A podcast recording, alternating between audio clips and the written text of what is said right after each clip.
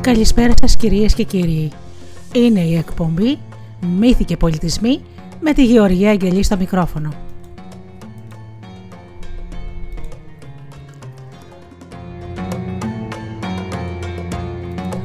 Μύθοι και παραμύθια από όλο τον κόσμο. Κάθε Δευτέρα στις 9 το βράδυ θα κρατώ συντροφιά σε ενήλικες που αγαπούν τα παραμύθια, τους μύθους και που έχουν παιδική ψυχή. Τα παραμύθια λοιπόν είναι η σοφία των λαών και έχουν μέσα πληροφορίες αιώνων. Σήμερα, αγαπημένοι μου φίλοι, θα σας πω παραμύθια από την Αρμενία και θα μοιραστώ μαζί σας και ένα παραμύθι που μας παραχώρησε ευγενικά η συγγραφέας Εύα Λιανού Πετροπούλου.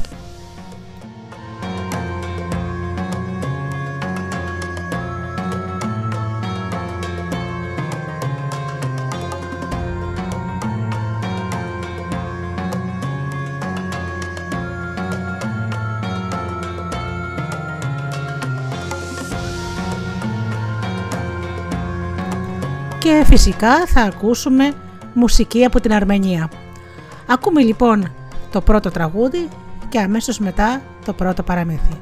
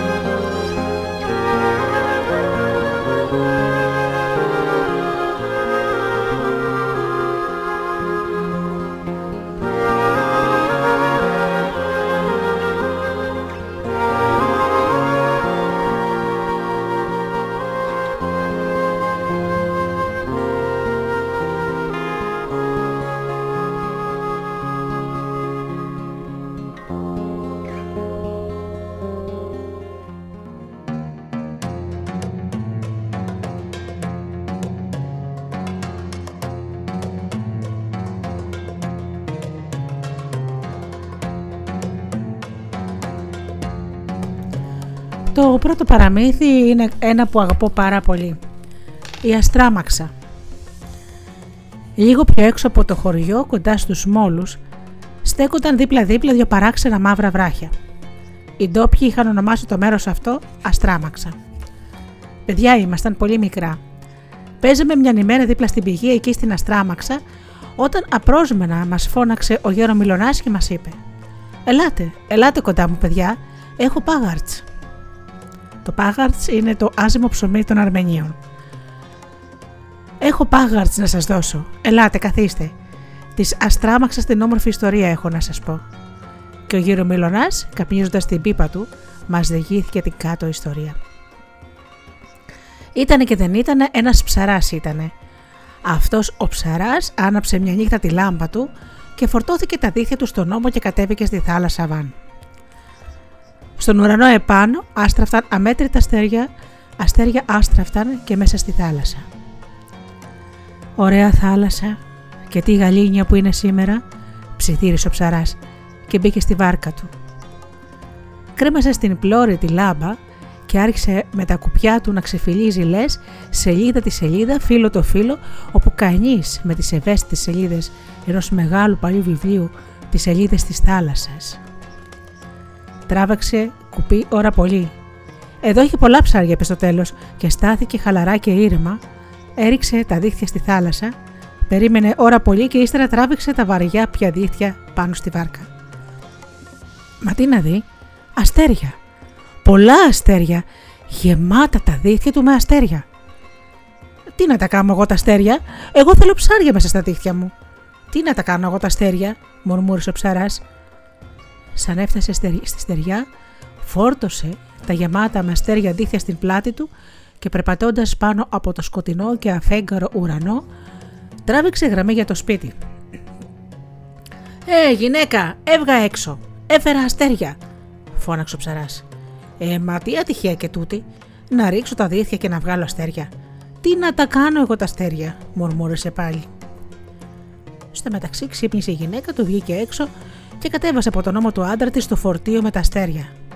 «Ό,τι ωραία που είναι, ό,τι λαμπερά», είπε και άρχισε να γελά.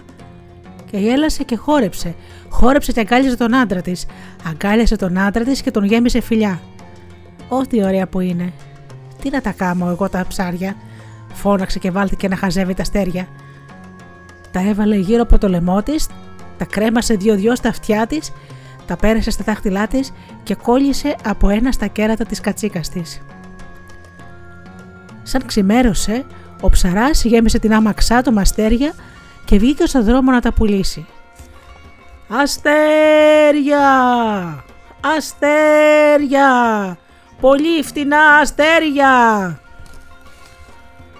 Οι χωρικοί άνοιγαν τις πόρτες και επειδή δεν πίστευαν στα αυτιά τους, έσκυβαν για να ακούσουν καλύτερα τι διαλαλούσε. Πρώτες κάποιες γυναίκες του χωριού φώναξαν τον ψαρά στις πόρτες τους. «Ει ψαρά Ακμπάρ, θα με δόκεις αστέρια? Ει ψαρά Ακμπάρ, κοίτα τι ωραία που είμαι, και είμαι και μόνη μου εδώ να, έλα έλα σημά μου». «Αχ ψαρά Ακμπάρ, δεν έχω λεφτά, θα με δόκεις όμως αστέρια?» Έτσι τον παρακαλούσαν ολονάζια οι γυναίκες που δεν είχαν λεφτά. Έδινε ο ψαράς, μα μόνος σε όσους είχαν χρήματα. Πήρε ο ψαράς ένα ζευγάρι αστέρια και τα έβαλε στα κούτελα των δύο αλόγων του. Πήρε ο ζευγάς και τα κρέμασε στους λουμούς των βοδιών του. Πήρε ο γαλατάς και τα έδεσε στην πλάτη της αγελάδας του. Πήρε ο βοσκός και τα χάρισε στην πιο παχιά του προβατίνα. Πήραν πολλοί, πήραν πολλά και οι γυναίκες πήραν. Τα έβαλαν εδώ, τα έβαλαν εκεί, τα κρέμασαν όπου πήγαινε το μάτι τους, τα κόλλησαν παντού, μέχρι και στα παπούτσια τους. Έδινε ο ψαράς, μα μόνος σε όσους χρήματα το έδιναν. «Αστέρια! Αστέρια! Πολύ φτηνά αστέρια!»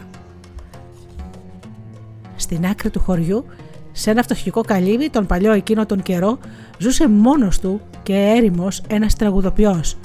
Στο χωριό όλοι τον φώναξαν ποιητή. Ο φτωχός ο ποιητής, εκτός από μια κιθάρα που κρεμόταν στον τοίχο, δεν είχε τίποτα άλλο. Σαν άκουσε λοιπόν εκείνο το πρωί τη φωνή του ψαρά, άρπαξε την κιθάρα του και βγήκε στο κατόφλι της πόρτας του. Και τότε πάνω στη μικρή άμαξα είδε όλα εκείνα τα αστέρια.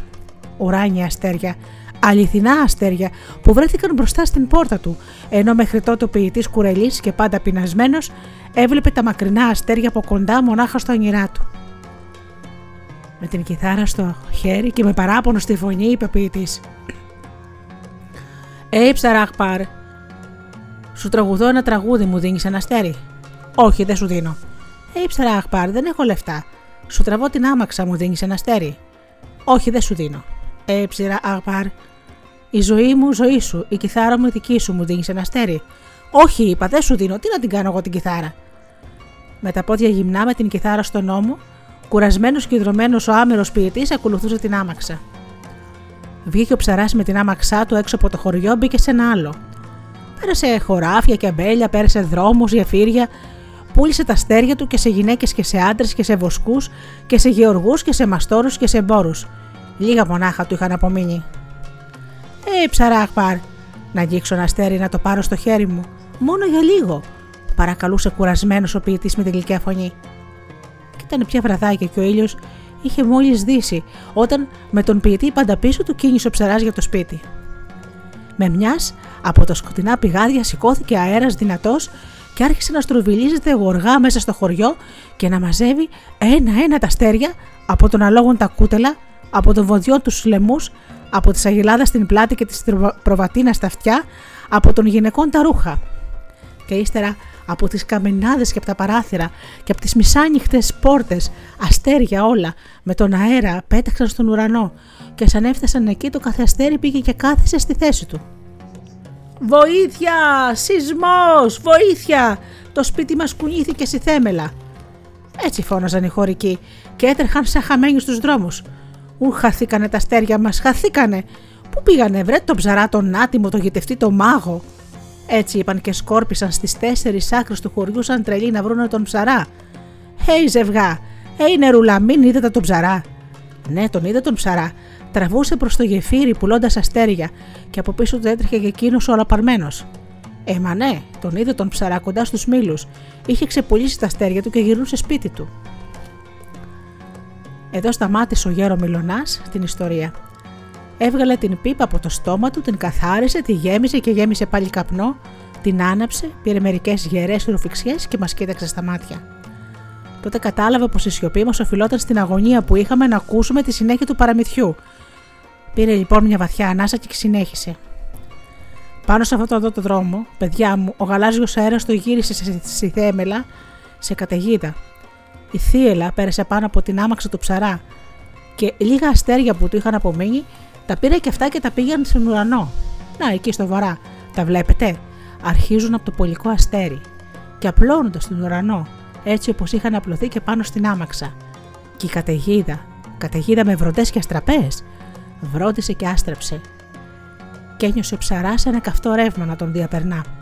Τινάχτηκε και μαύρισε, πέτρωσε. Και σαν ήρθαν οι χωρικοί κοντά στην πηγή, εκεί που στέκουν τώρα τα βράχια, βρήκανε τον ψαρά πετρωμένο και δίπλα του την άμαξα. Και αυτή τη βρήκανε μαύρη και πετρωμένη. Και ο ποιητής? Ο ποιητής με τη θύελα έγινε στρόβιλος. Με τη στρόβιλο έγινε αέρας και σε ένα αέρας χάθηκε. Τα αστέρια του είχαν δώσει ένα ζευγάρι φτερά. Τον πήραν και τον πήγανε πάνω. Τον πήραν απάνω να τους τραγουδά.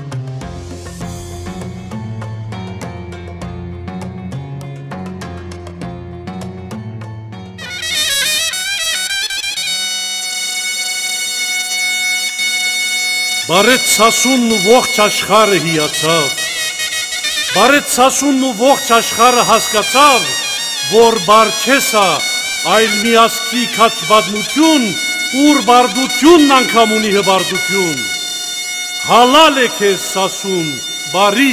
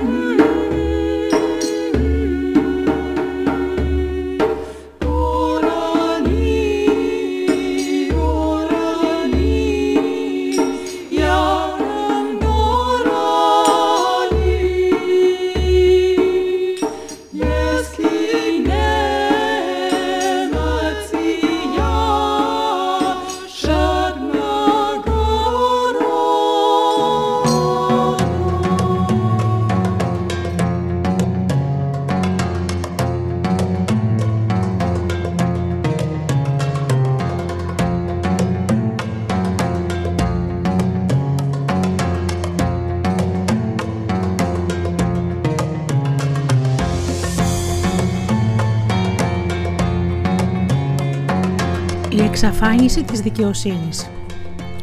Μια μέρα η δικαιοσύνη εξαφανίστηκε. Όχι, δεν ήταν πρώτη φορά, η δικαιοσύνη χανόταν τακτικά. Έχοντας απευδίσει από τις ενοχλήσεις και τα στριμώγματα στις σκοτεινές γωνιές των δρόμων, αλλά και από τις πιέσεις και τους εκβιασμούς που δεχόταν συνέχεια από κάποια άτομα, αναζητούσε συχνά καταφύγιο στα βουνά και κρυβόταν στα πιο απίθανα σημεία. Μα κάθε φορά με τον έναν ή με τον άλλον τρόπο την έβρισκαν, την εχμαλώτιζαν, την έχωναν κακήν-κακώς σε ένα κλουβί ή σε κάποιο σεντούκι και την έφερναν πίσω. Την κρατούσαν αποκλεισμένη μέσα στη σιωπή και την είχαν να τη δείχνουν και να ξεγελάνε τον κόσμο, ενώ συνέχιζαν να την ταλαιπωρούν και να τη μεταχειρίζονται όπως τους βόλευε. Τη βασάνιζαν. Αυτή τη φορά όμως, άγνωστο πώς, η δικαιοσύνη κατάφερε να εξαφανιστεί και τα καλά. Τόσο καλά που κρύφτηκε, που ακόμα και με τις προσευχές ή με τα τάματα ή δια της βίας ή με εξαγορά στάθηκε αδύνατο να τη βρουν. Η αναστάτωση ήταν μεγάλη, δύσκολη βλέπεις η ζωή, με την παντελή απουσία της δικαιοσύνης. Μετά την εξαφάνισή της πολλαπλασιάστηκαν οι διάφορες φιλανθρωπικές οργανώσεις, καθώς και οι διάφορες βρωμιές, όπως η υποκρισία, η αδικία, ο υπόκοσμος και άλλες δηλητηριώδεις οντότητες, που τόσο καλά ήξερε να αντιμετωπίζει δικαιοσύνη. Βγήκε τότε και είπε ότι θα φέρει τη δικαιοσύνη κάποιος φημισμένος πολεμοχαρής άρχοντας, καβάλας στα λογό του. Μάζεψε στρατό μεγάλο, αμέτρητα όπλα και πυρομαχικά και είπε πως θα τη βρει σε όποια τρύπα κι αν έχει χωθεί και με το καλό ή με το άγριο να την εξαναφέρει πίσω. Με αυτή τη δικαιολογία λοιπόν ποδοπάτησε πόλεις και χωριά, πότισε με αίμα βουνά και παιδιάδες, έσφαξε ανθρώπους, γκρέμισε σπίτια, έκανε τον κόσμο άνω κάτω και συνέχισε τον δρόμο του λέγοντας πως με αυτόν τον τρόπο θα πετύχαινε τη δικαιοσύνη και άφηνε πίσω του φωτιές και συντρίμια. Και κατόπιν στο κυνήγι της δικαιοσύνης βγήκε ένας μεγιστάνος του πλούτου με μεγάλο όνομα και θησαυροφυλάκιο. Φόρτωσε τις μεγάλες του άμαξες χρυσό ασήμικο σμήματα και πολύτιμες πέτρες, σίγουρος ότι με τέτοιο αντάλλαγμα θα γινόταν δική του. Μάλιστα λένε πως πήρε μαζί του και μερικές πολύ όμορφες γυναίκες, στολισμένες με κοσμήματα και με διαμάντια, μπας και βλέποντάς τα στη δικαιοσύνη ζήλευε και έβγαινε από την κρυψώνα της, γυρεύοντας και αυτή να στολιστεί. «Τα βλέπετε», έλεγε και επέμεινε ο πλούσιος, «με τα διαμάντια μου θα δελεάσω τη δικαιοσύνη, με το χρυσάφι μου θα την εξαγοράσω και βουτυγμένη στη χλειδί θα σας τη φέρω». Έτσι λοιπόν με έπαρση και αυτοπεποίθηση κίνησαν η βία και ο πλούτος να βρουν τη δικαιοσύνη. Και ακόμα πηγαίνουν. Ας πηγαίνουν. Μα τι ήταν άραγε εκείνος ο κακομοίρης που ντυμένος με κάτι παλιόρουχα και κουβαλώντας βαθιές ρητίδες στο κούτελό του, βάλθηκε να βρει τη δικαιοσύνη. Ο άρχοντας μάλιστα είχε σπαθιά. Ο μεγιστάνας εντάξει είχε χρυσάφι. Ετούτος εδώ τι είχε. Με ποιον τρόπο πίστευε πως θα έβρισκε και θα έφερνε πίσω τη δικαιοσύνη. Ένας δυστυχισμένος ήταν. Στο όνομα των απανταχού φτωχών και κατατρεγμένων, είχε μαζί του ένα μικρό ασήμαντο πύλινο δοχείο που του φύλαγε καλά στον κόρφο του. Και το πιο παράξενο είναι ότι μέσα στο δοχείο είχε μαζέψει ένα πρωτάκουστο υγρό, ένα μείγμα από δάκρυα που είχαν χύσει ορφανά από αίμα, που είχε κυλήσει σε σφαγές από ιδρώτα ανθρώπων, του μόχθου. Με λίγα λόγια, το είχε γεμίσει με όλη την πίκρα του κόσμου και πίστευε ότι με αυτό θα έκανε τη δικαιοσύνη να έλθει πίσω. Πήρε τους δρόμους λοιπόν ο φτωχός και πήγαινε ολοένα και πιο μακριά. Πέρασε από μεγάλες πόλεις και μικρά χωριά, κατέβηκε από απότομες πλαγιές στις πεδιάδες και ανέβηκε από δύσβατα μονοπάτια στα βουνά. Κάθε τρεις και λίγο στεκόταν, έπαιρνε μια βαθιά ανάσα και φώνασε «Δικαιοσύνη! Δικαιοσύνη! Πού είσαι δικαιοσύνη?» Η δικαιοσύνη όμως έμοιαζε να μην είναι πουθενά. Ούτε φαινόταν, ούτε ακουγόταν. Πεινασμένος, διψασμένος και ταλαιπωρημένος, συνέχισε να περπατά ο δύστιχος από την άκρη τη μια της γης στην άλλη. Σφίγγοντας το στήθος του το πύλινο δοχείο που το ζεστό υγρό μέσα του είχε αρχίσει πια να βράζει και να τον ζεματάει. Και ο Σίνι όμως φαίνεται πως δεν τον λυπότανε, ούτε φωνή από τη μεριά της ούτε ακρόαση. Εξαντλημένος και έχοντας χάσει κάθε ελπίδα, σταμάτησε δίπλα σε ένα βράχο να σκεφτεί. Και σαν το καλοσκέφτηκε, έφτασε στο συμπέρασμα ότι δεν είχε πια κανένα λόγο να γυρίσει η δικαιοσύνη πίσω, να τη γυρέψει αφού αυτή δεν φαινόταν να την ενδιαφέρει καθόλου ο πόνος των αδικημένων. Τότε, με το μυαλό του θολωμένο από την κούραση και την απελπισία, έπιασε κλαίγοντας το δοχείο που τόσο καιρό κουβαλούσε μαζί του και το πέταξε με δύναμη πάνω στο βράχο, ξεσπώντας: «Εντάξει λοιπόν, δικαιοσύνη, εξαφανίσου!» Μάταια τόσο κλάμα και τόσο σκόπος, τόση θλίψη και τόση στέρηση, εσύ που ούτε νοιάζεσαι για μας τους αδικημένους. Το δοχείο έγινε θρύψαλα, κύλησε το υγρό από το βράχο ως κάτω και πότασε τη γη. Άστραψε τότε και μέσα από το βρεγμένο χώμα, σαν σε ξαφνική θύελα, απλώθηκε τριγύρω καπνός και σκόνη και ανάμεσα από τους καπνούς πετάχτηκε μια τρομερή μορφή, ένα γιγάντιο πνεύμα. Γονάτισε ο φτωχός φοβισμένος και έπεσε με το πρόσωπο κατά γης. «Σήκω», είπε το πνεύμα με βαριά φωνή, «σήκω και μη φοβάσαι». Μα τι είσαι εσύ, γιγάντιο πνεύμα», ρώτησε τρέμοντας ο φτωχός. «Εγώ είμαι η διαμαρτυρία. Γεννήθηκα από το δάκρυ, από το αίμα, από τον ιδρώτα που μόλις έχισες πάνω στη γη και από τις δικές σου φωνές της απόγνωσης. Κι είμαι αυτή που θα φέρει πάλι πίσω στον κόσμο τη χαμένη δικαιοσύνη. Να, κοίτα!» Και άπλωσε το τεράστιο χέρι της προς την Ανατολή, προς το ρόδινο ουρανό της αυγής, προς το πορφυρένιο σύννεφο που ταξίδευε εκείνη την ώρα και έφερε κοντά της με μια κίνηση όλο δύναμη αλλά και τρυφερότητα τη δικαιοσύνη. «Για δες, τώρα η δικαιοσύνη δεν δείχνει απλά σοβαρή όπως πρώτα, δείχνει πένθυμη και παρατημένη. Και δεν κρατά μήτε τη ζυγαριά της, μήτε το σπαθί της, και ούτε φοράει πια το μαντίλι που σκέπαζε τα μάτια της», σκέφτηκε μόλις την ίδια ο φτωχός. «Έλα δικαιοσύνη», είπε η διαμαρτυρία. «Σε κάλεσα εγώ που γεννήθηκα από τη θλίψη και την πίκρα των αδικημένων. Έλα και ας γίνει η φωνή μου, το σπαθί και το ζύγι σου. Μόνο έλα». Μα η δικαιοσύνη στάθηκε απόμακρα. Κοίταξε τον φτωχό κατάματα, κοίταξε με θλιμμένο ύφος τη διαμαρτυρία μέσα στα μάτια και είπε: «Όχι ακόμα. Ακόμα εσύ, διαμαρτυρία, είσαι πολύ μικρή για να με φέρεις πίσω.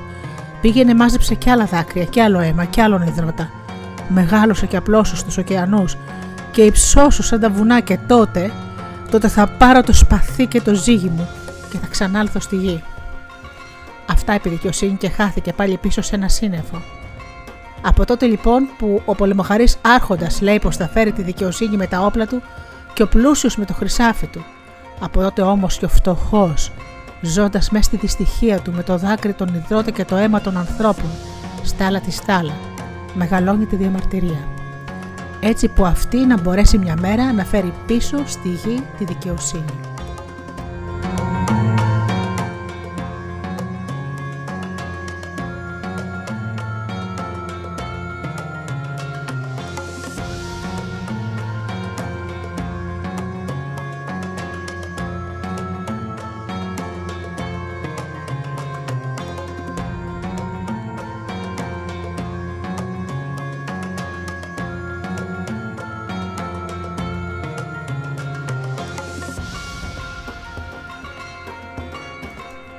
Το πιλάφι.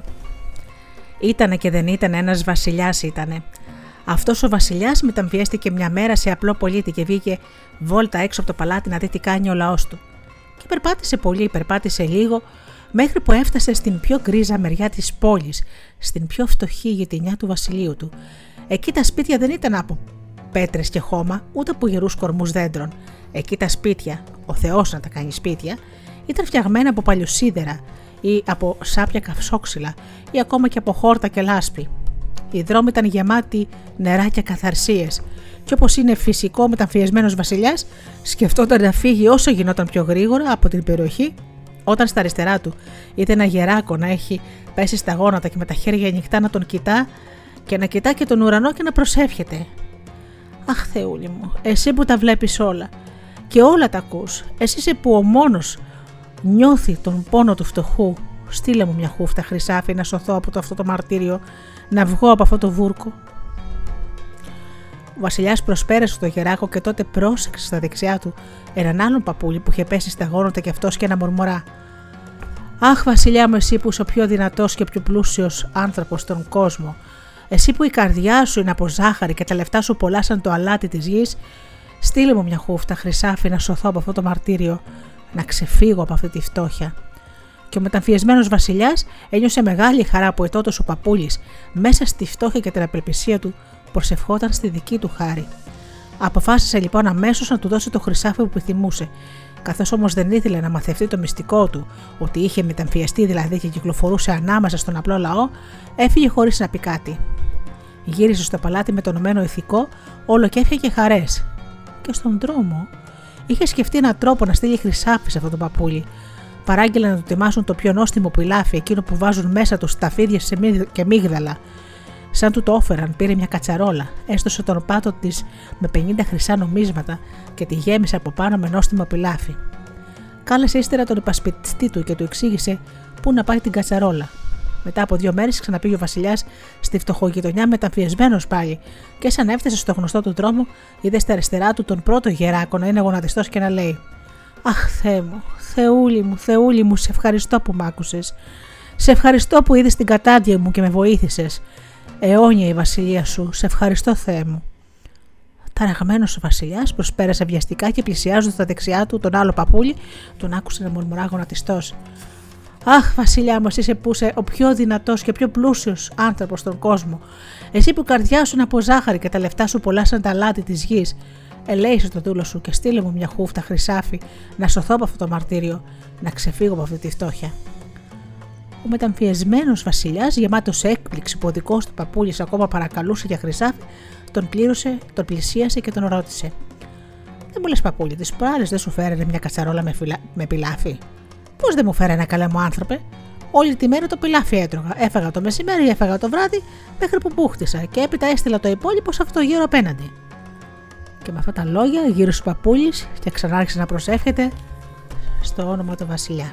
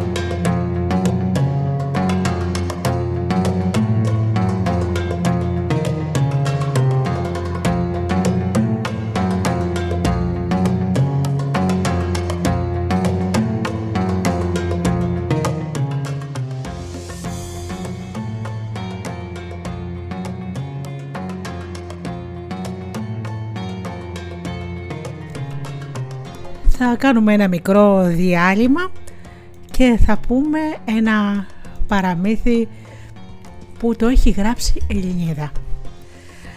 Η Εύα Λιανού Πετροπούλου μας παραχώρησε ένα όμορφο παραμύθι για τα 4 αηδόνια, ο βασιλιάς και τα 4 αηδόνια.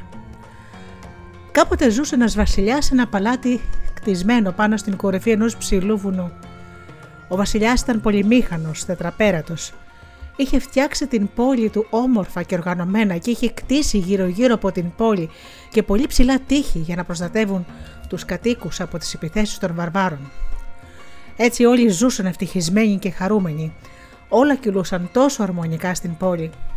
Ο βασιλιάς είχε προνοήσει για όλα και ακόμη και για το πρόβλημα με το πόσιμο νερό που είχε δημιουργηθεί τα τελευταία χρόνια, μια και δεν έβρεχε πια. Ο βασιλιάς λοιπόν, αφού είχε συμβουλευτεί και άλλους αρχιτέκτονες και επιστήμονες, έμαθε ότι η πόλη θα κινδύνευε στο μέλλον από την ξηρασία. Είχαν χτίσει στο παλάτι και όλη την πόλη πολύ ψηλότερα από τις πηγές του ποταμού και το νερό κυλούσε προς τα κάτω στη θάλασσα. Έτσι λοιπόν, να ξαναχτίσει την πόλη ήταν μάλλον αδύνατον. Αυτό όμως που το έκανε ήταν να φτιάξει μια πλατφόρμα σε όλες τις στέγες των σπιτιών. Οι στέγες των σπιτιών χτιζόντουσαν επίπεδες και ο βασιλιάς μαζί με τους συμβούλους του δημιούργησαν μια επίπεδη πλατφόρμα σε κάθε στέγη. Η πλατφόρμα αυτή κατέληγε σε 3 τυχώματα που και αυτά κατέληγαν σε 3 σωλήνες και αυτοί οι σωλήνες οδηγούσαν σε μια τεράστια δεξαμενή. Αυτή η δεξαμενή βρισκόταν πολύ βαθιά στα έγκατα της γης, πιο βαθιά και από τα θεμέλια του παλατιού. Και η δεξαμενή είχε 2 ανοίγματα με φίλτρα και από εκεί περνούσαν το νερό της βροχής και αφού φιλτραριζόταν από εκεί πήγαινε σε μια άλλη μεγαλύτερη δεξαμενή που είχε χτιστεί ακριβώς δίπλα στην πρώτη. Από αυτή την δεξαμενή, τη μετδεύτερη, δύο μεγάλες σωληνώσεις οδηγούσαν στην κεντρική υδροροή και ένα άλλο ακόμα πιο πολύπλοκο σύστημα από μικρές και μεγάλες σωλήνες και σωληνάκια, που το καθένα συνοδευόταν με τις σωλήνες των σπιτιών και που εκεί κυλούσε από τις βρύσες γάργαρο και δροσερό νερό. Οι κάτοικοι της πόλης αυτής, ως επιτοπλίστων, ασχολιόντουσαν με την αναπαραγωγή και εκτροφή σύννεφων, λόγω του ύψους που ήταν χτισμένη η πόλη. Οι κάτοικοι με τις οδηγίες του βασιλιά είχαν εφεύρει μια μηχανή πολύ ιδιαίτερη και πρωτότυπη, τη σύννεφοαναγέννηση. Κάθε μέρα ηλιόλουστοι, οι κάτοικοι της χώρας αυτής έβγαιναν πρωί-πρωί και συγκέντρωναν σκέψεις χαρούμενες, τις χαρούμενες σκέψεις όλων. Αυτές λοιπόν τις έβαζαν σε ένα τεράστιο χωνί που οδηγούσε σε μια τεράστια μπουκάλα. Και εκεί λοιπόν κάθε βράδυ στιβατιζόντουσαν οι χαρούμενες σκέψεις και περίμεναν ολόκληρες εβδομάδες, μήνες άλλες φορές. Και ύστερα από μια ιδιαίτερη και επίπονη διαργασία, και αφού ανακατευόταν μέσα σε μια παχιά χύτρα με μπόλικη κρέμα σαν τη γη και να είναι αφράτες, στη συνέχεια έμπαιναν σε ένα μεγάλο μηχάνημα που έμοιαζε πιο πολύ με κανόνι. Και κάθε 2 ώρες ακουγόντουσαν κανονιβολισμοί από τις αποθήκες του παλατιού και πουφ, παφ, παφ, πουφ, οι σκέψεις ταξίδευαν στον ουρανό και έπαιρναν μορφές και σχήματα περίεργα. Γίνονταν σύννεφα και ένα-ένα στη σειρά, άλλο άσπρο, άλλο ροζ, άλλο μπέζ, άλλο κρέμ, και τα σύννεφα σιγά-σιγά, παφ και πουφ, συγκρουόταν το ένα με το άλλο και παστονόταν και άλλαζαν χρώμα από τα νεύρα τους και άλλαζαν το χρώμα τους σε γκρι και άρχισαν να κλαίνε γιατί ένιωθαν απόγνωση και αγανάκτηση και αδικία. Και όταν έκλαιγαν αυτά τα σύννεφα, έκλαιγαν για ώρες και ημέρες ακόμη και εβδομάδες ολόκληρες, και τα δάκρυα έτρεχαν στις επίπεδες σκέπες και το νερό συγκεντρωνόταν στην πλατφόρμα και από εκεί περνούσε από τα χιλιάδες μεγάλα και μικρά και μικροσκοπικά σωληνάκια και έφτανε στη δεξαμενή. Εκεί φιλτραριζόταν και έφευγε όλη η αλμύρα και το καθαρό νερό κυλούσε σε μια άλλη δεξαμενή και έπαιρνε το δρόμο του για τις σωληνώσεις και το μεγάλο υδραγωγείο, όπου αποθηκευόταν για τις δύσκολες μέρες που δεν θα υπήρχε νερό στο παλάτι. Τα καμάρια όμως του βασιλιά ήταν τα 4 αηδόνια του, που το καθένα είχε ένα ξεχωριστό κελάιδημα και είχαν την ικανότητα όταν κελαϊδούσαν να κάνουν τον ήλιο να ανατέλει, τα λουλούδια να ανθίζουν, τους ανθρώπους να ερωτεύονται και να χαμογελούν. Τα αηδόνια δεν ήταν σε κλουβιά, αλλά πετούσαν ελεύθερα στον κήπο του παλατιού, και όταν άκουγαν τα ονόματά τους, επέστρεφαν πίσω στα δωμάτια τους στο παλάτι. Το καθένα είχε ένα παρατσούκλι και όλα μαζί όταν τα φώναζαν, σχημάτιζαν τη λέξη ελπίδα. Το πρώτο και μεγαλύτερο το ονόμαζαν Ελ. Το δεύτερο και το πιο σκαταλιάρικο το φώναζαν Πι. Το τρίτο ταϊδόνι το πιο σοφό Δέλτα. Και το τέταρτο το πιο όμορφο το έλεγαν Α. Σε αυτό που είχε δυναμία ο βασιλιάς. Αλλά ο Α ένιωθε το ίδιο δέσιμο με τον βασιλιά του. Όλοι γνώριζαν και στο παλάτι και στην πόλη ότι ο Α ήταν ταϊδόνι που κελαϊδούσε πολύ όμορφα και κρυστάλλινα. Και ήταν τόσο μελωδικό το τραγούδι του που έκανε τις χρυσές ακτίνες του ήλιου να χορεύουν και να θέλουν να σηκωθούν πιο νωρίς από τη μέρα και πρώτο γεννηθεί το πρωινό, ώστε να πάνε να τον θαυμάσουν. Και οι κάτοικοι σέβονταν και αγαπούσαν πολύ τα 4 αηδόνια του παλατιού και πολλές φορές πήγαιναν στους κήπους τα παιδιά τους για να τα θαυμάσουν και να τα ακούσουν να γλυκοκελαϊδούν. Και η ζωή κυλούσε σαν το νερό στο παλάτι. Και εκεί ψηλά κανένας δεν φανταζόταν τι επρόκειτο να συμβεί. Μια μέρα οι αγγελιοφόροι έφεραν στο βασιλιά ένα γράμμα ότι κάποιος γείτονας επιθυμούσε να επισκεφθεί τη χώρα και να συνομιλήσει μαζί του για το πρόβλημα του νερού που αντιμετώπιζε και αυτός. Χαρούμενος ο βασιλιάς καλεί το σύμβουλό του ώστε να μαγειρευτούν από όλα τα καλά για τους ξένους και να είναι έτοιμη η μηχανή σύννεφοαναγέννηση για την παρουσίαση. Τα ειδόνια τους στον κήπο μόλις είχαν αρχίσει να κελαϊδούν και να ονοματίζουν τη στιγμή πρωί, καλώντας τις ακτίνες του ήλιου σε ένα χορό διονυσιακό. Η πλάση λούστηκε από το φως και τα λουλούδια άνθησαν και τα παιδιά άρχισαν να τρέχουν εδώ και εκεί ανάμεσα στα λουλούδια τα γρού. Πόσο ευτυχία χωράει αυτός ο κήπος. Παρατηρούσαν οι καλεσμένοι που είχαν φτάσει στην ηλιόλουστη πολιτεία. Όλη την ευτυχία και τα πλούτη που βρισκόταν μπροστά τους και δεν τα χόρτεναν, ούτε με τα μάτια ούτε με το νου. 2 από αυτούς, με μύτες κυρτές και χερέκακο πρόσωπο, που με τα βίας έκαναν ένα ελαφρύ μηδίαμα, στραβοκοιτάζοντας τα πάντα, έλεγαν μεταξύ τους: «Πρέπει να είναι μεγάλοι οι μάγοι αυτοί και να έχουν ξόρκια δυνατά». Και εκείνη τη σκηνή, σαν από μια θεατρική παράσταση, ξεπήδησε μπροστά τους και δούλευε σαν καλοκορδισμένο ρολόι, χωρίς να χρειάζεται ούτε ένα υποβολέα για να την υποστηρίξει η χαρά και η ευτυχία που ξεχύλιζαν από τη μια άκρη της χώρας στην άλλη. Και σε κάθε μπαλκόνι ανθούσαν τα λουλούδια και τα φύλλα των δέντρων γινόντουσαν πιο πυκνά και ο κύκλος της ζωής μεγάλωνε. Είναι άδικο να υπάρχει τόση ομορφιά μόνο σε αυτή τη γειτονιά, γιατί αυτοί εδώ να τρώνε και να πίνουν, είπε ο πιο σκοτεινός στη μορφή καλεσμένος. Μα και εμείς σε λίγο θα έχουμε αυτή την ευκαιρία. Θα μοιραστούμε όλη τη γνώση και θα έχουμε και εμείς πόσιμο νερό και μια στάλα φως. Και ο βασιλιάς θα μας δανείσει ένα από τα αγαπημένα του αηδόνια για να προκαλέσει μια από τις ακτίνες του ήλιου και το δικό μας μέρος. Σιγά τα αυγά, αντιμίλησε ο άλλος καλεσμένος που είχε μια μύτη γαμψή σαν του γήπα. Εγώ θέλω τώρα να έχω τα πάντα. Αλλιώς να μην έχουν ούτε αυτοί. Τα θέλω τώρα. Και σκέψεις βλοσιρές έκαναν αναμεταξύ τους οι καλεσμένοι και ξαφνικά η μηχανή συνεφωναγέννηση άρχισε να παίρνει εμπρός και άρχισε να αρπάζει μια-μια τις σκέψεις τους και να τις εκτοξεύει προς οποιαδήποτε κατεύθυνση και παφ και πουφ και παφ και πουφ και κουλουκουρού, μπαμ και μπουμπουνιτά ακούστηκαν και αστραπές και ένας πανζουρλισμός και ξέσπασε μπόρα δυνατή και όλοι έτρεχαν να κρυφτούν κάτω από τις στέγες και τα υπόστεγα και μέσα σε αυτό το χαμό ένας από τους πιο κακούς καλεσμένους άρπαξε το τέταρτο αηδόνιο τον Α μέσα σε μια δερμάτινη σακούλα. Τον έβαλε και έταξε γρήγορα στο παλάτι. Η βροχή συνεχιζόταν και αστραπές και κεραυνοί. Κάποιος έκανε πολύ κακές σκέψεις, πολύ τρομερές, είπε ο βασιλιάς. Θα έχουμε νερό για τα επόμενα 5 χρόνια. Προστατέψτε τα αηδόνια μου γρήγορα στα δωμάτια τους. Και οι αυλικές ξανασφυρίζουν στα αηδόνια και ένα-ένα έμπαιναν από το παράθυρο και πήγαιναν και να κουρνιάσουν στα στεγνά καγκελάκια τους. Όμως ο Α δεν φαινόταν πουθενά. Για ώρες σφύριζαν οι αυλικοί του παλατιού. Κατέβηκαν στα κάτω πατώματα του παλατιού, στο πλησταριό, στο μαγειριό, στους τάβλους, πουθενά. Πουθενά το τέταρτο αηδόνι. Είχε κάνει φτερά. Και έτρεξαν να πούν στον βασιλιά τα κακά μαντάτα. Και μετά από κάποιες ώρες τρέξιμο, ο άνθρωπος με τη γαμψή μύτη έφτασε σε μια πόλη σκοτεινή και άσχημη. Μια σιδερένια πόρτα άνοιξε το άκουσμα της φωνής του. «Ανοίξτε πόρτα! Ανοίξτε τα σφινοπόρτα! Ανοίξτε και στα δυο!» Μεγάλη σιδερένια πόρτα άνοιξε διάπλατα και η θέα ήταν ακόμα πιο αποκρουστική από μέσα. Υπήρχε μια άσχημη μυρωδιά που πλωνόταν σε όλη την περιοχή και αυτή η σκοτεινιά ήταν παντού. Ο Μοβενέ, έτσι τον έλεγαν τον άνθρωπο που έκλεψε τα αηδόνι, προχώρησε σε έναν υφορικό κακοτράχαλο δρόμο και έφτασε μπροστά από ένα κακοφτιαγμένο και σκοτεινό φρούριο, που το φύλαγαν 4 στο ίδιο σχημομούριδες φρουρί. «Κάντε πέρα, κάντε πέρα, βρωμερά σκουλίκια», άστρεψε και βρόντιξε ο Μοβενέ. Έσπρωξε με τις μακριές του χερούκλες την πόρτα και μπήκε στο δωμάτιό του, το ίδιο σκοτεινό και κρύο, και έβγαλε τα αηδόνια από το δερμάτινο κλουβί και το έβαλε σε ένα από το δερμάτινο σακούλι και το έβαλε σε ένα κλουβί. «Εδώ θα μείνεις μέχρι αύριο το πρωί και μετά θα αρχίσεις να κελαϊδάς όταν σε διατάσω. Να κελαϊδάς δυνατά και καθαρά και να φωνάζεις τις ακτίνες του ήλιου να έρθουν στη χώρα μου». Αυτά είπε ο κακάσχημος άντρας. Και τα αηδόνι πήγε και κρύφτηκε σε ένα σωρό από χαρτιά στην γωνιά του κλουβιού του και ήταν πολύ τρομαγμένο και ένιωθε τόσο μόνο μακριά από τα αδέλφια του. Παρακαλούσε να το βρουν γρήγορα τα αδέλφια του και να έρθει να το πάρει ο καλός του βασιλιάς στη φωτεινή του χώρα. Και το επόμενο πρωί δεν ξημέρωσε. Το σκοτάδι πλωνόταν ποντού και τα σύννεφα γκρίζα έκαναν βόλτες. Τι αποκρουστική είναι αυτή η χώρα, σκέφτηκε τα αηδόνι.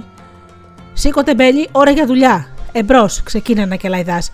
«Κάλεσε τις ακτίδες του ήλιου να έρθουν και στη χώρα μας, να έρθουν γρήγορα και να έρθει η μέρα και σε εμάς», είπε ο Μοβενέ, ταροκουνώντας το κλουβί το Α. Το αηδόνι τρόμαξε, έκανε μια βόλτα στο κλουβί, πήρε λίγο νερό, έκανε μερικές γαργάρες, άνοιξε το στόμα και άρχισε να κελαϊδίσει, μα τίποτα δεν ακούστηκε. Αυτό που ήταν το πιο όμορφο αηδόνι με την πιο κρυστάλλινη λαλιά δεν κελαϊδούσε πια. Τι φοβερό, είχε χάσει τη φωνή του.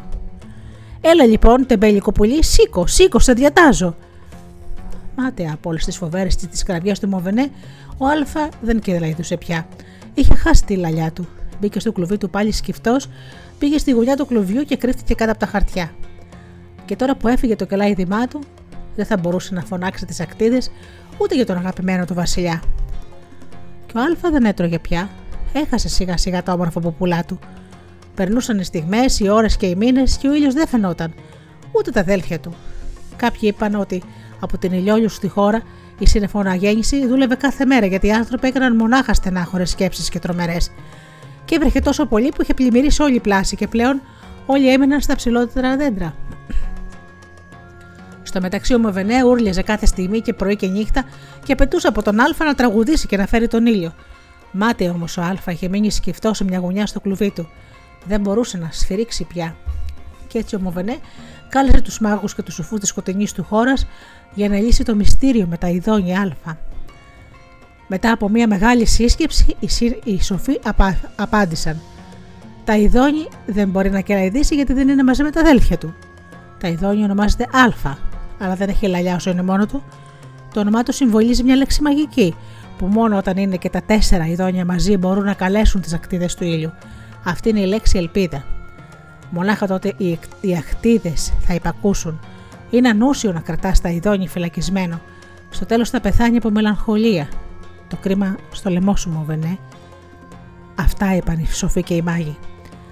Και ο Μοβενέ είχε αλλάξει τόσα χρώματα στο πρόσωπό του από το θυμό του. Τρόμαξε όμως, δεν ήθελε να κάνει κακό στα ειδώνη, τον ήλιο ήθελε να φέρει στην πόλη του. Οι μάγοι και οι σοφοί όμως έλεγαν την αλήθεια. Τα ειδώνη είχε αρρωστήσει. Μια λύση υπήρχε. Θα έπρεπε να ελευθερώσει τα ειδώνη. Έκανε ό,τι μπορούσε για την πόλη του τη μαυριδερή, αλλά δεν ήθελε να φορτωθεί και το θάνατο ενός αειδονιού. Ανέβηκε στο σκοτεινό του δωμάτιο που κρατούσε φυλακισμένο τα ειδώνη. Πλησίασε το κλουβί και άνοιξε την πόρτα. «Ορίστε, τεμπέλικο πουλί, είσαι ελεύθερο. Φύγε πριν αλλάξω γνώμη».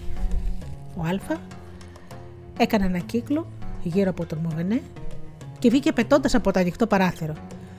Πέταξε γρήγορα, πέταξε μακριά, στη χώρα του. Στη χώρα της ελπίδας.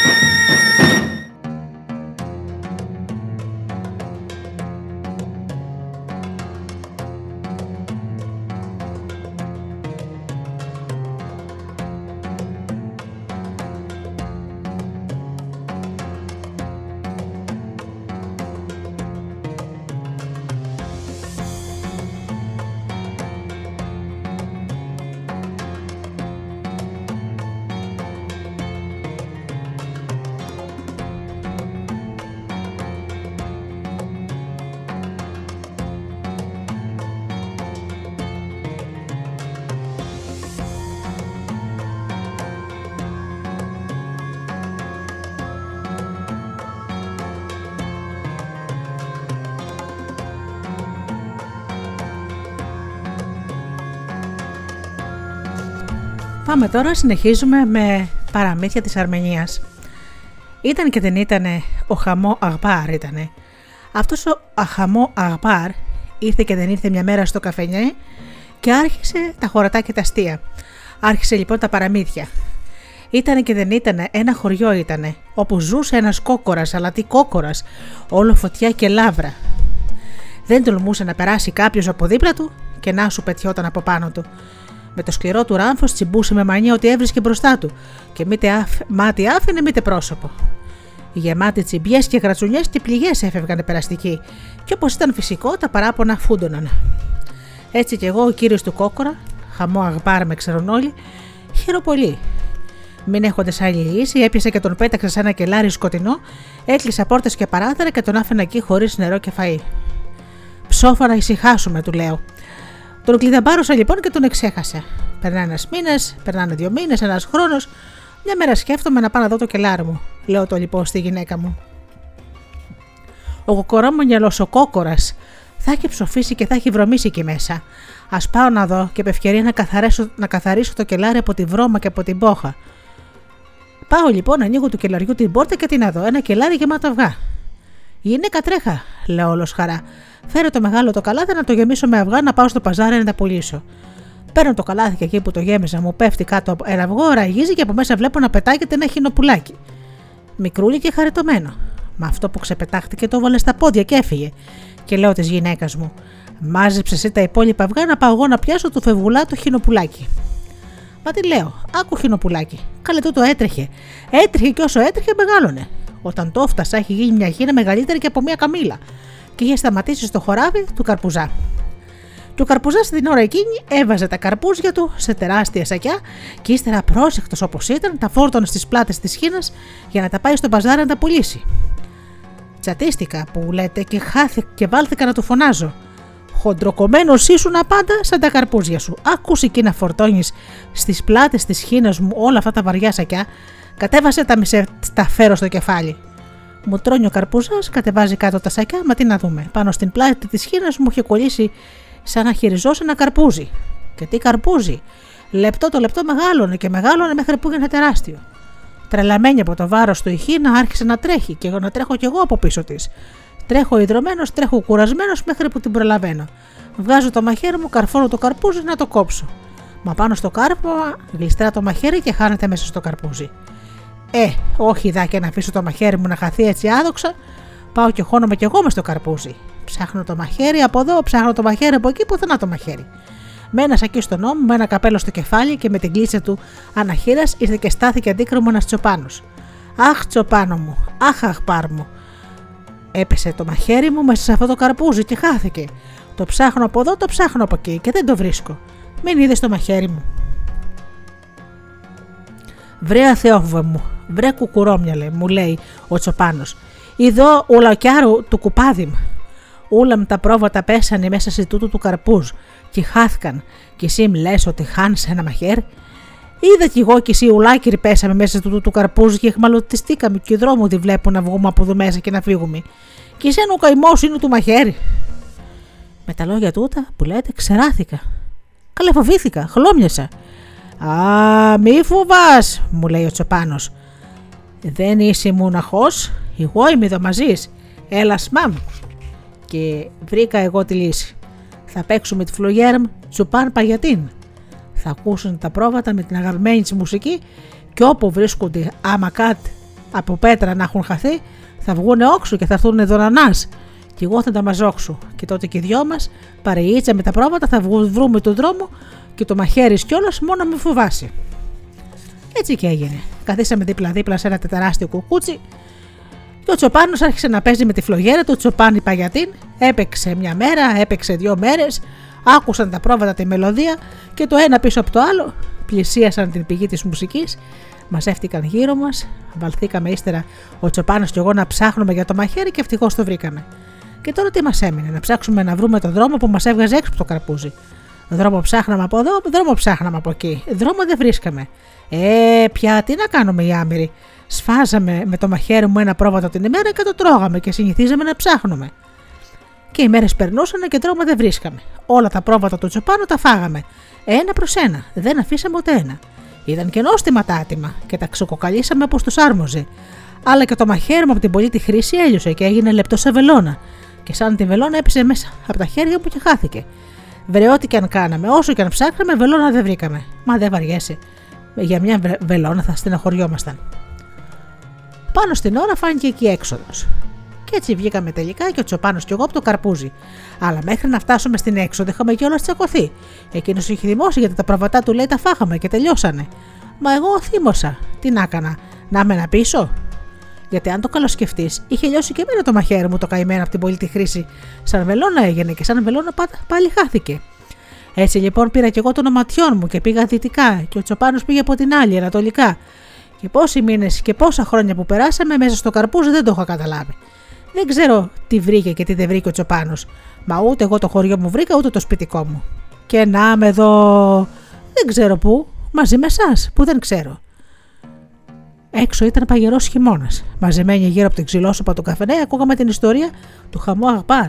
Και ειλικρινά είχαμε μείνει με το στόμα ανοιχτό. Και τότε κύριος χαμογέλασε από νιάρα και μας φώναξε. Αν ψέματα σας είπα, βρε, ψέματα με ουρά.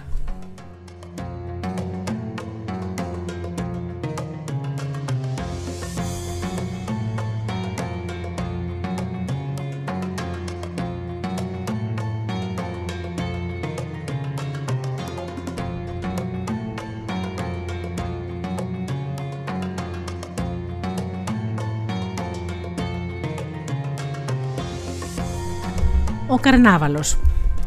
Κάποτε σε ένα χωριό στις όχθες της λίμνης Σεβάν ζούσαν μια γυναίκα και ένας άντρας. Και αυτός ο άντρας και αυτή η γυναίκα δεν χώνευαν καθόλου ένας στον άλλον. Ο άντρας έλεγε τη γυναίκα νόητη και η γυναίκα έλεγε τον άντρα νόητο. Είχαν συνέχεια τσακουμούς και όλο φωνάζανε. Και μια μέρα πάει και αγοράζει ο άντρας ένα μεγάλο σακουρίζι και ένα μεγάλο κιουπί βούτυρο, τα φορτώνει στις πλάτες ενός χωρικού και τα φέρνουν σπίτι. Μόλις τα βλέπει η γυναίκα, θυμώνει φοβερά και του βάζει τις φωνές. Όταν λέω πως είσαι ανόητος, δεν με πιστεύεις. Τόσο ρύζι και τόσο βούτυρο, τι θα το κάνουμε. Είναι μήπως τα 9 μέρα του πατέρα σου, ή θα παντρέψεις τάχα το γιο σου και θα ταΐσεις όλο το χωριό. Τι γάμος και 9 μέρα, βρε γυναίκα, και τον καρνάβαλο είσαι. Βάλτα σε μια γωνιά και φυλαξέτα, της είπε ο άντρας. Ηρέμησε η γυναίκα και έβαλε σε μια γωνιά του σπιτιού το ρύζι και το βούτυρο. Πέρασε αρκετός καιρός και μια μέρα την ώρα που η γυναίκα καθόταν στο κατόφλι του σπιτιού και έπλεκε, βλέπει ένα ξένο να περνάει βιαστικά από τον δρόμο. Βάζει το χέρι της πάνω από τα μάτια για να κάνει σκιά για να τον δει καλύτερα και φωνάζει. Αδερφέ, αδερφέ, για στάσου μια στιγμή. Ο ξένος σταματάει. Αδερφέ, δεν είσαι εσύ ο καρνάβαλος? Σκέφτεται περαστικός πως η γυναίκα δεν είναι με τα καλά της. Και λέει μέσα του: Ας της πω ναι, να δούμε τι θα γίνει. Και αποκρίνεται: Ναι, αδελφή μου, εγώ είμαι ο καρνάβαλος. Τι θέλεις? Άκου να σου πω: Δεν είμαστε υπηρέτης σου να φυλάμε τόσο καιρό το ρύζι και το βουτυρό σου, σαν δεν τρέπεσαι. Δεν φτάνει που σου το φυλάμε. Γιατί δεν έρχεσαι να τα πάρεις τα πράγματά σου και να μας αδειάσεις στη γωνιά? Μη στεναχωριέσαι, αδερφή μου, ακριβώς για αυτό το λόγο έχω έρθει. Έψαχνα για το σπίτι σας και δεν το βρίσκα, λέει ο ξένος. Πάρτα και ξεκουμπήσου. Μπαίνει ο ξένος στο σπίτι, φορτώνεται το ρύζι και το βούτυρο και φεύγει για το χωριό του. Μετά από λίγο επιστρέφει στο σπίτι ο άντρας και του λέει η γυναίκα: Επιτέλους ήρθε και αυτός ο καρνάβαλος. Του τάψαλα από την καλή και πήρε τα πράγματά του και έφυγε. Ποιος καρνάβαλος, ποια πράγματα? Ρωτάει ο άντρας. Το ρύζι και το βούτυρο που είχες φέρει για τον καρνάβαλο που είχες πει. Τον είδα σήμερα. Ερχόταν από την πάνω γειτονιά και έψαχνα για το σπίτι μας. Του φώναξα και του έβαλα τις φωνές. Τον φόρτισα με τα πράγματα και ξεκουμπίστηκε. Βρε άμυαλη, βρε ανόητη. Είσαι πραγματικά τελείως χαζή. Προς τα πού πήγε ο ξένος? Προς τα εκεί. Καβαλάει ο άντρας τα λόγω του και αρχίζει το κυνήγι του καρνάβαλου. Στα μισά του δρόμου κοιτάζει ο ξένος πίσω και τη βλέπει. Ένα καβαλάρι να έρχεται κατά πάνω του. Σκέφτεται πως αυτός ο καβαλάρης μπορεί να είναι ο άντρας εκείνης της άμυλης γυναίκας. Κρύβει τα πράγματα πίσω από ένα δέντρο και περιμένει. Φτάνει ο άντρας, ξεπεζεύει και του λέει: Καλή σου μέρα, αδελφέ. Ο Θεός να σε έχει καλά. Πέρασε κανένας από εδώ? Ναι, πέρασε. Ήταν φορτωμένος? Ναι, κρατούσε ρύζι και βούτυρο. Αυτόν ψάχνω. Πότε πέρασε? Πριν από αρκετή ώρα. Αν συνεχίσω με τα λογό μου, θα τον εφτάσω. Πώς να τον εφτάσεις, φίλε μου? Εσύ πας με το άλογο και αυτός με τα πόδια. Μέχρι το λογό σου να αλλάξει τα 4 πόδια του, 1, 2, 3, 4, αυτός με τα 2 του πόδια, 1, 2, φεύγει και τον χάνεις. Λοιπόν, τι να κάνω? Τι να κάνεις? Αν θέλεις, άσε τα λογό σου σε μένα και εσύ με τα πόδια σαν αυτόν τρέξε πίσω του και μπορεί και να τον εφτάσεις. Καλά λες. Αφήνει λοιπόν ο άντρας τα λογό του στον ξένο και συνεχίζει με τα πόδια το δρόμο του. Μόλις απομακρύνεται, φορτώνει ο ξένος το ρύζι και το φούτουρο πάνω στο άλογο, παίρνει την αντίθετη κατεύθυνση και φεύγει. Πες ο άντρας, πάει και πάει, βλέπει πως δεν συναντάει κανέναν, γυρίζει πίσω. Φτάνει στο μεσά του δρόμου και τι να δει. Ούτε ξένος, ούτε άλογο. Και έτσι επιστρέφει σπίτι του. Και τότε τι έγινε, δεν περιγράφεται. Έγινε τα σώσε. Φωνάζει ο άντρας τη γυναίκα νόητη που ούδησε το ρύζι και το βούτυρο, φωνάζει η γυναίκα του άντρα νόητα που ούδησε το άλογό του. Και μέχρι και σήμερα ακόμα τσακώνονται. Αυτός ο άντρας και αυτή η γυναίκα. Και ο καρνάβαλος τους ακούει και γελά.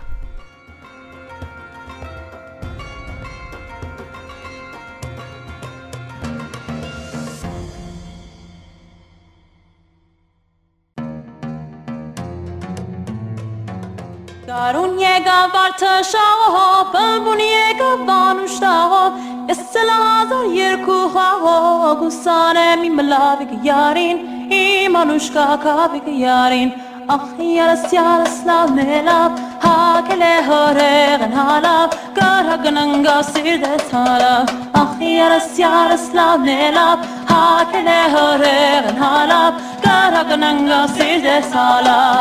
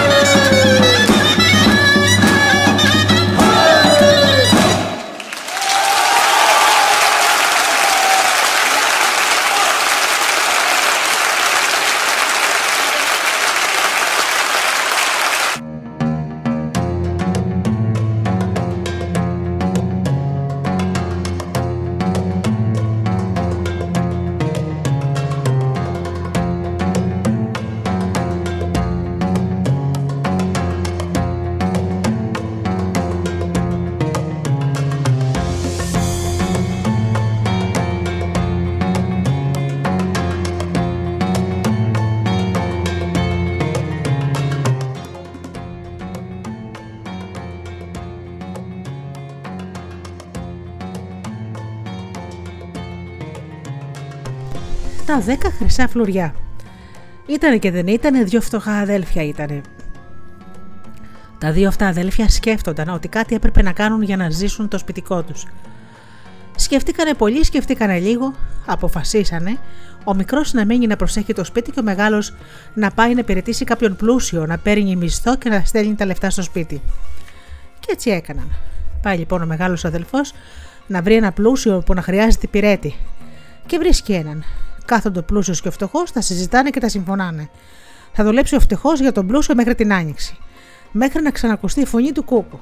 Όμως, πριν κλείσουν τη συμφωνία, τους βάζει ο πλούσιος έναν ώρα και λέει: μέχρι να ακουστεί ο κούκος την άνοιξη, κανένας από τους δυο μας δεν θα πρέπει να θυμώσει με τον άλλον, ούτε καν να εκνευριστεί. Όποιος εκνευριστεί θα χάσει και θα πληρώσει πρόστιμο στον άλλον. Αν λοιπόν εκνευριστείς εσύ μαζί μου, θα πρέπει να μου δώσεις 10 χρυσά φλωριά. Αν πάλι εκνευριστώ εγώ μαζί σου, τότε θα σου δώσω εγώ 10 χρυσά φλωριά. Σύμφωνοι? Μα εγώ τα 10 χρυσά φλωριά πού θα τα βρω για να στα δώσω, έτσι φτωχός που είμαι. Και αν δεν έχεις χρυσάφι δεν πειράζει. Ανταυτού θα πληρώσεις το χρέος σου δουλεύοντας για μένα 10 χρόνια άμυστος. Απαντάει με πονηριά ο πλούσιος. Ακούει ο φτωχός αυτή την παράξενη συμφωνία και ανησυχεί. Από την άλλη όμως σκέφτεται ότι δεν είναι και τόσο δύσκολος ο όρος του πλούσιου, απλώς δεν θα πρέπει να θυμώσει με τίποτα, ό,τι και να γίνει. Πάει και τελείωσε. Άσε που αν τελικά εκνευριστεί ο πλούσιος, εκείνος θα βρεθεί με 10 χρυσά φλουριά συν το μισθό του. Το λοιπόν ο μεγάλος αδελφός συμφωνεί με τον πλούσιο και γίνεται υπηρέτης του.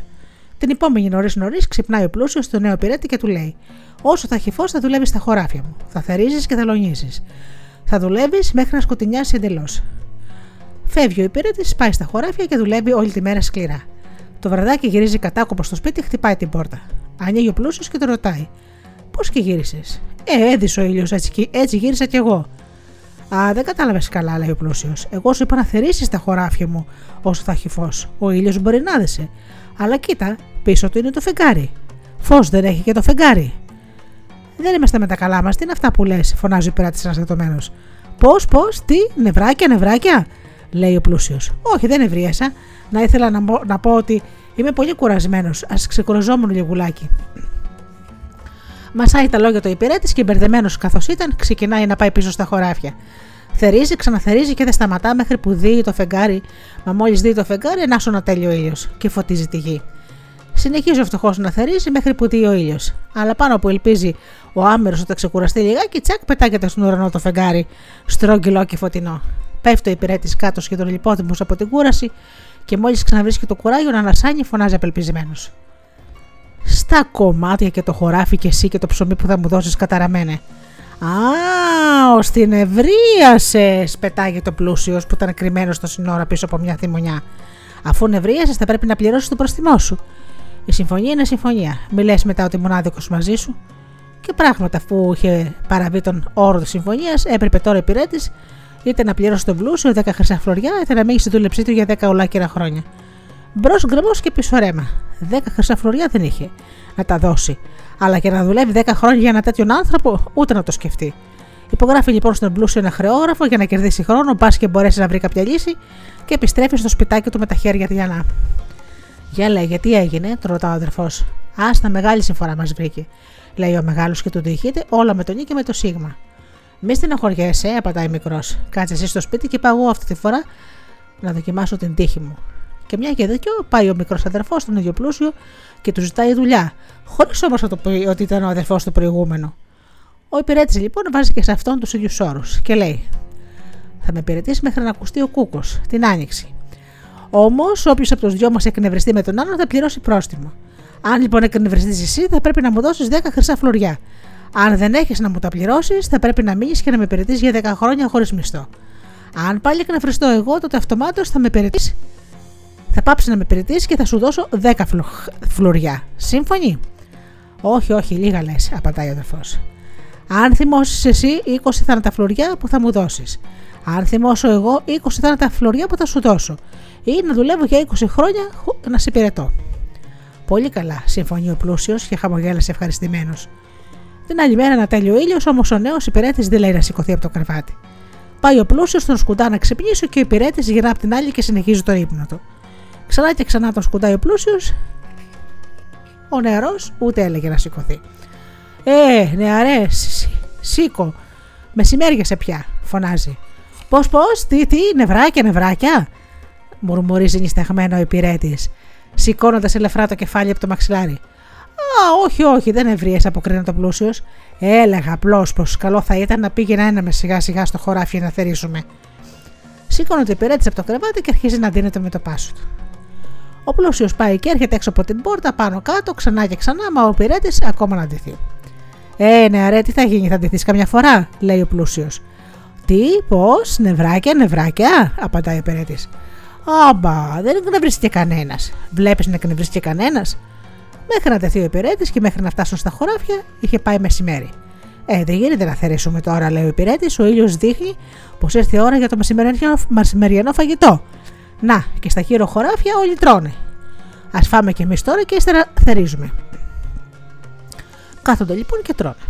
Ο θερισμός είναι δύσκολη δουλειά και θέλει χέρια δυνατά και ξεκούραστα. Γι' αυτό ας ξεκουραστούμε λίγο, λέει ο υπηρέτης μετά το φαΐ και αμέσως ξαπλώνει πάνω στα μαλακά χόρτα και παίρνει έναν υπνάκο μέχρι το σούρουπο. Βρε, σήκω βρε ανεπρόκοπες, σκοτίνιασε κιόλας. Άλλοι θέρισαν, τελείωσαν κι εμείς, ούτε που αρχίσαμε ακόμα. Καταραμένος όποιος έστειλε στο σπίτι μου, από τη μύτη να σου βγει ό,τι τρως και ό,τι πίνεις. Βρε συμφορά που με βρήκε. Βρε πουμπελά που έβαλε στο κεφάλι μου, άρχισε να φωνάζει απελπισμένος ο πλούσιος. Τι, πώς, νευράκια, νευράκια, λέει ο υπηρέτης, μεταβίας σηκώνοντας το κεφάλι από τα χόρτα. Α, όχι, όχι, μπα, παρεξήγησε. Εγώ σε έλεγα απλώς ότι σκοτίνιασε πια και ήρθε η ώρα να πάμε σπίτι, απαντάει ο πλούσιος. Α, ναι, έχεις δίκιο. Κι εγώ που νόμισα ότι νευρίασες. Γιατί ξέρεις έτσι, η αλίμενος εκείνο που θα σε νευριάσει. Φτάνω λοιπόν σε λίγο στο σπίτι και η κυρά του πλούσιου που ακούει τα βήματα του άντρα της βγαίνει στην πόρτα να του πει ότι έχουν επισκέψεις. Γυρνά τότε ο πλούσιος στον υπηρέτη και του λέει: Πήγαινε στο ματρί να σφάξεις ένα πρόβατο. Ποιο απ' όλα. Όποιο βρεις, κατάλληλος, σφάχτο, άντε, μην καθυστερείς. Φεύγει ο υπηρέτης, πάει στο ματρί. Αργότερα τρέχουν στο σπίτι του πλούσιου ταραγμένοι οι γειτόνοι και του λένε ότι ο νέος υπηρέτης έσφαξε όλα τα πρόβατα που ήταν στο ματρί. Τρέχει ο πλούσιος και τι να δει. Όλα τα πρόβατα σφαγμένα. Χτυπάει το κεφάλι του στον τοίχο και φωνάζει: Τι έκανες, βρε που κακόψοφο να έχεις. Αχ, τι έκανες, τι έκανες.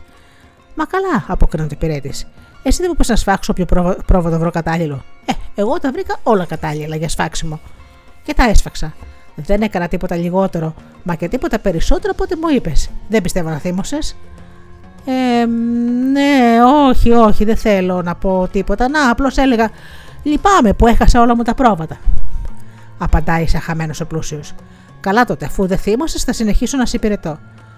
Και κάπως έτσι υπηρετούσε ο μικρός αδερφός των πλούσιων μέχρι που ήρθε ο χειμώνας. Λίγο όμως δεν έχει αφήσει τίποτα όρθιο. Μήτε σπίτι, μήτε στάνι, μήτε χωράφι.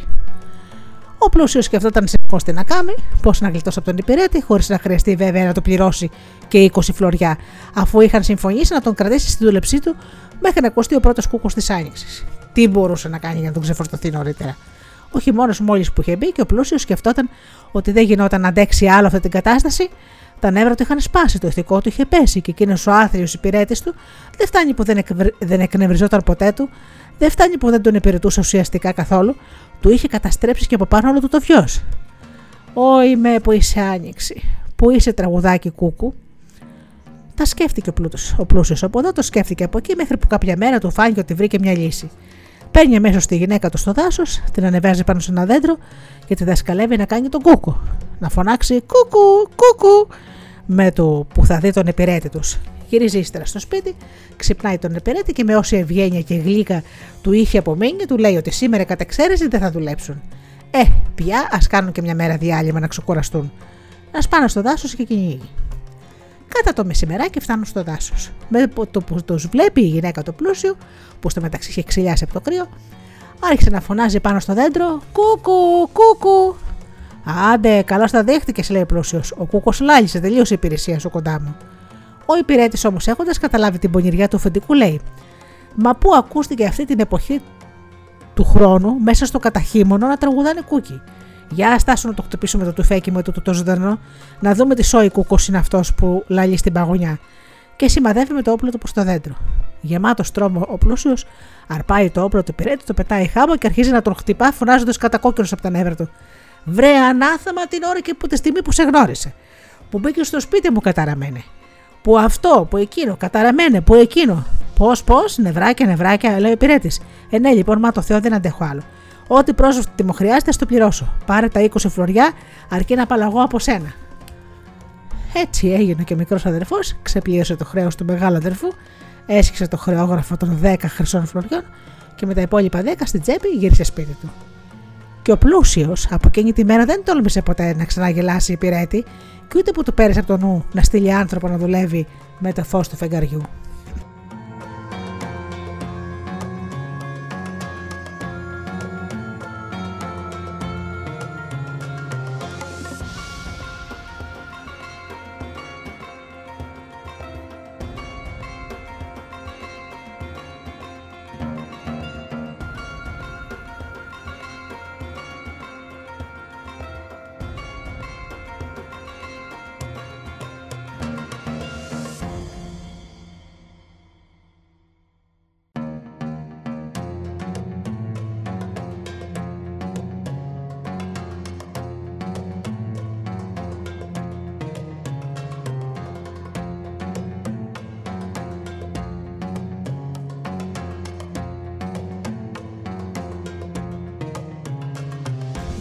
ο ανόητος.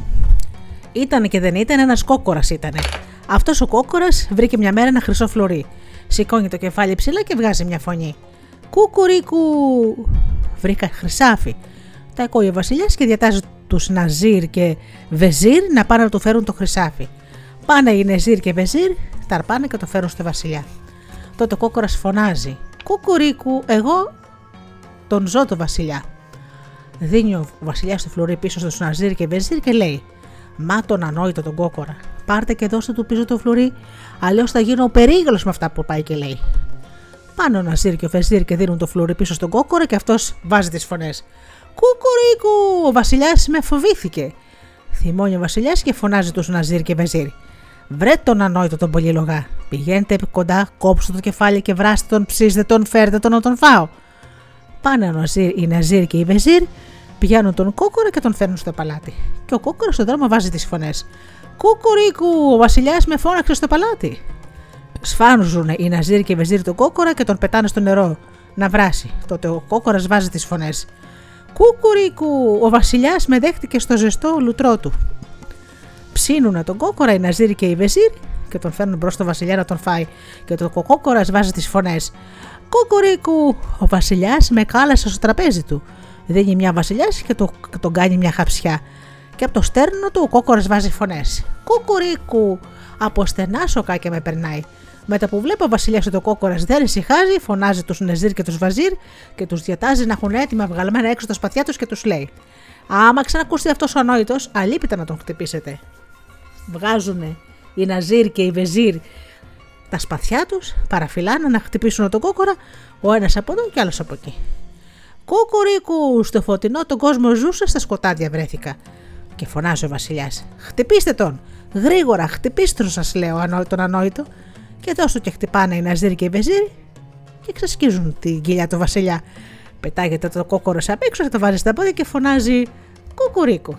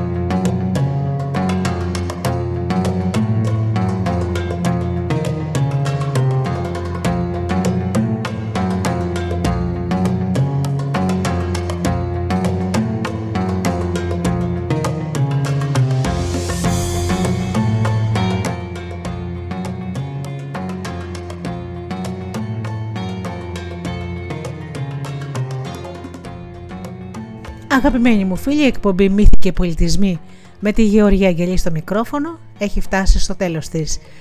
Σας ευχαριστώ θερμά για αυτές τις 2 ώρες που ήμασταν εδώ μαζί και ακούσαμε παραμύθια. Ανανεώνω το ραντεβού μας για την επόμενη Δευτέρα στις 9 το βράδυ όπως πάντα. Έως τότε φίλοι μου, εύχομαι από καρδιάς να περνάτε καλά, να είστε καλά και αγαπήστε τον άνθρωπο που βλέπετε κάθε μέρα στον καθρέφτη. Καλό σας βράδυ.